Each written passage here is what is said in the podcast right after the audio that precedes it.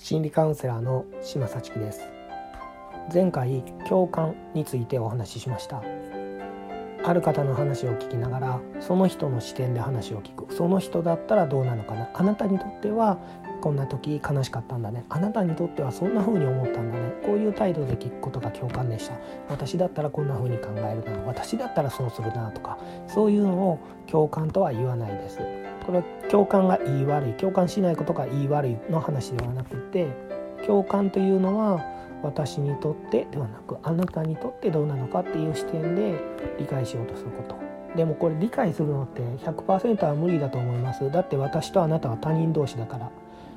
あのあなたがどんな風に感じているのかあなたがどんな風に考えるのかっていうのを100%私は理解することはできないんですね。でもそれを一生懸命になってこうかなこうかなって考えながらこう感じながら、うん、向き合うこと。これが共感的な理解なのかなと思います。だからある意味想像力だと思います。その人のことをよく見てその人のことをよく考えてその人の話をよく聞いてその人だったらどう感じるんだろうこの人だったらどうなんだろうっていうふうなことを想像する力っていうのがすごく必要になってくるのかなと思うんです。カウンセリングじゃなくてもそうだと思います。私は例えばあなたの手助けをしたい。あなたのために何かをしてあげたい。私はこんな風にあなたの話を聞いてあげたい。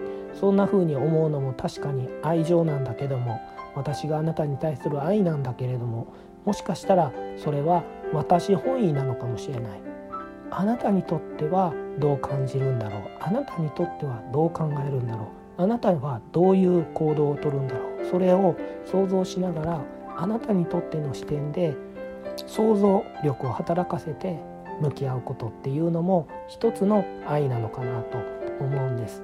愛ってそういう意味で言うと想像力なんだなというふうに私は考えています。はい。今日も聞いていただいてありがとうございました。心理カウンセラーの島幸樹でした。